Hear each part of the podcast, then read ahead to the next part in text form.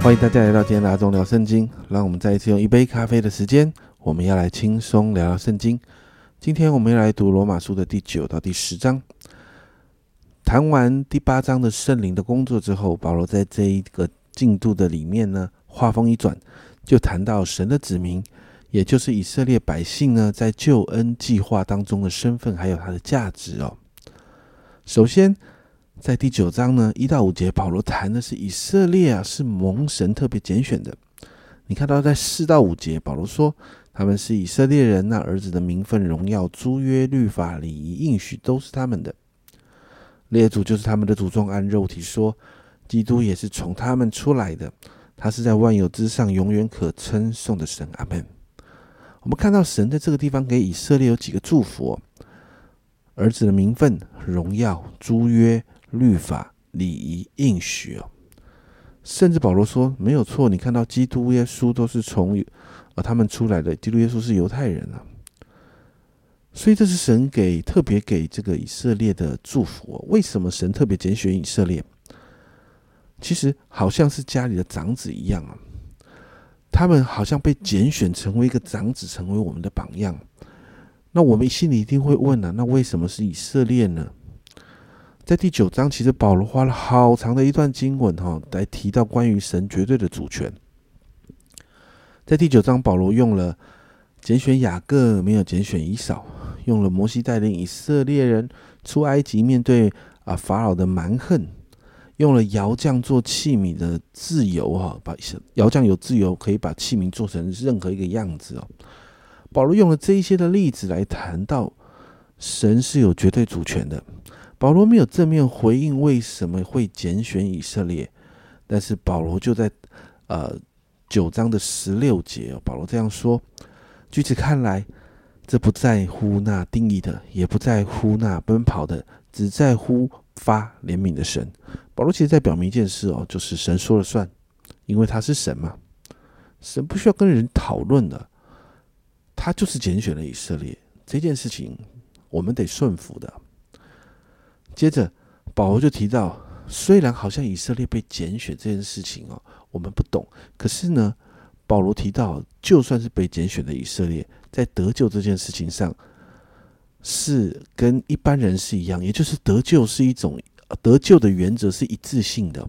救恩的计划当中，神虽然拣选以色列人，但保罗也说，不是所有以色列人都会得救。哦第八节这样说，这就是说，肉身所生的儿女不是神的儿女，唯独那应许的儿女才算是后裔。保罗在第九章的后半段提到二十四节。这器皿就是我们被神所招的，不但是从犹太人中，也是从外邦人中。这有什么不可能？接着在三十到三十三节，保罗这样说：这样我们可说什么呢？那本来不追求义的外邦人反得了义，就是因信而得的义；但以色列人追求律法的义，反得不着律法的义。这是什么缘故呢？是因为他们不凭着信心求，只凭着行为求，他们正跌在那绊脚石上。就如经上所记，我在西安放一块绊脚的石头，敌人的磐石，信靠他的人必不至于羞愧。这段经文很重要，其实他就在告诉我们一段一呃一件很重要的事情，就是得救的原则，不论是以色列人或是外邦人，其实都是一样的。而这个原则呢，在第十章哦，你看第四节这样说，律法的总结就是基督。使凡信他的人都得着义。然后呢，保罗不单单给了原则，还给了做法。你看九到十节哦，这里说：你若口里认耶稣为主，心里信神叫他从死里复活，就必得救。因为人心里相信就可以诚意，口里承认就可以得救。保罗就提到，不管是犹太人或者是外邦人，只要呼求主名是可以得救的。所以进入救恩的标准哦，我们跟以色列百姓是一样的，其实就是要相信耶稣哦。所以呢，虽然看到神拣选犹太人，但面对的得面对得救的原则，我们看见那个那个得救的原则仍然扎根在耶稣这一块房角石上。我们得相信跟承认耶稣，犹太人也是一样的原则。所以保罗在第十章虽然是谈到对于以色列的拣选，谈到神绝对的主权。但是呢，也谈到在这个里面并非所有以色列人都会得救，因为得救的原则和外邦人一样，都是得要相信、承认耶稣。我想对很多基督徒来说，面对以色列最大的困难就是：我为什么要了解一个非我族类的民族的历史啊？但当我们把拣选的观念放进去的时候，神拣选以色列不是因为他们特别的好，而是拣选他们要成为长子。成为这世界许多人的榜样。神透过与以色列互动的方式，让我们可以明白他是一个怎么样的神。因此，圣经要我们学习祝福以色列，因为当我们愿意祝福以色列，我们就愿意去了解以色列，愿意从圣经去看神跟以色列之间的关系。我们从长子与天父的互动，我们就可以明白我们跟天父要有呃之间的这个关系，这个互动要怎么做。所以，回到圣经的原则中。很多时候，神的决定跟做法不是人可以干预的。我们能够做什么呢？我们就是用顺服的态度来看待这件事哦，去祝福以色列。我们祝福以色列，我们也会得到同样的祝福哦。所以今天早上我们来祷告啊，我们学习祝福以色列。我们常常为着以色列祷告，我们求主来帮助以色列，在面对许多困难的当中，他们可以得胜。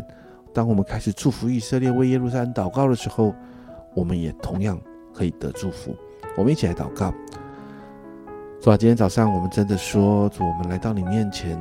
主啊，主啊，我们不懂为什么你拣选以色列，但主啊，你说当我们要祝福以色列的时候，主啊，我们就蒙福。主啊，因此我向你来祷告，给我们一个渴慕的心，让我们愿意更多的在圣经里面来认识你所拣选的以色列。主啊，我们更是用实际的行动。主啊，我们常常为以色列祷告。所以我们要祝福以色列，祝福他们，主啊主啊，祝福你所拣选的子民，主啊主啊，在这一个幕后的日子，主啊你把它放在该该放的位置上，主啊祝福你的百姓越发的认识你，祝福你所拣选的子民，主啊你保护他们，主啊特别是在那个中东的地方，主啊你特别的保护你的子民不受任何的侵扰，主啊我们祝福以色列，主啊因为我们知道这是一个蒙福的管道。谢谢主，这样祷告奉耶稣基督的生命求，阿门。家人们，我们认识以色列，也祝福以色列，因为他们是神的选民。以色列是长子，我们也从以色列跟神的关系学习，我们要怎么样来爱这位神。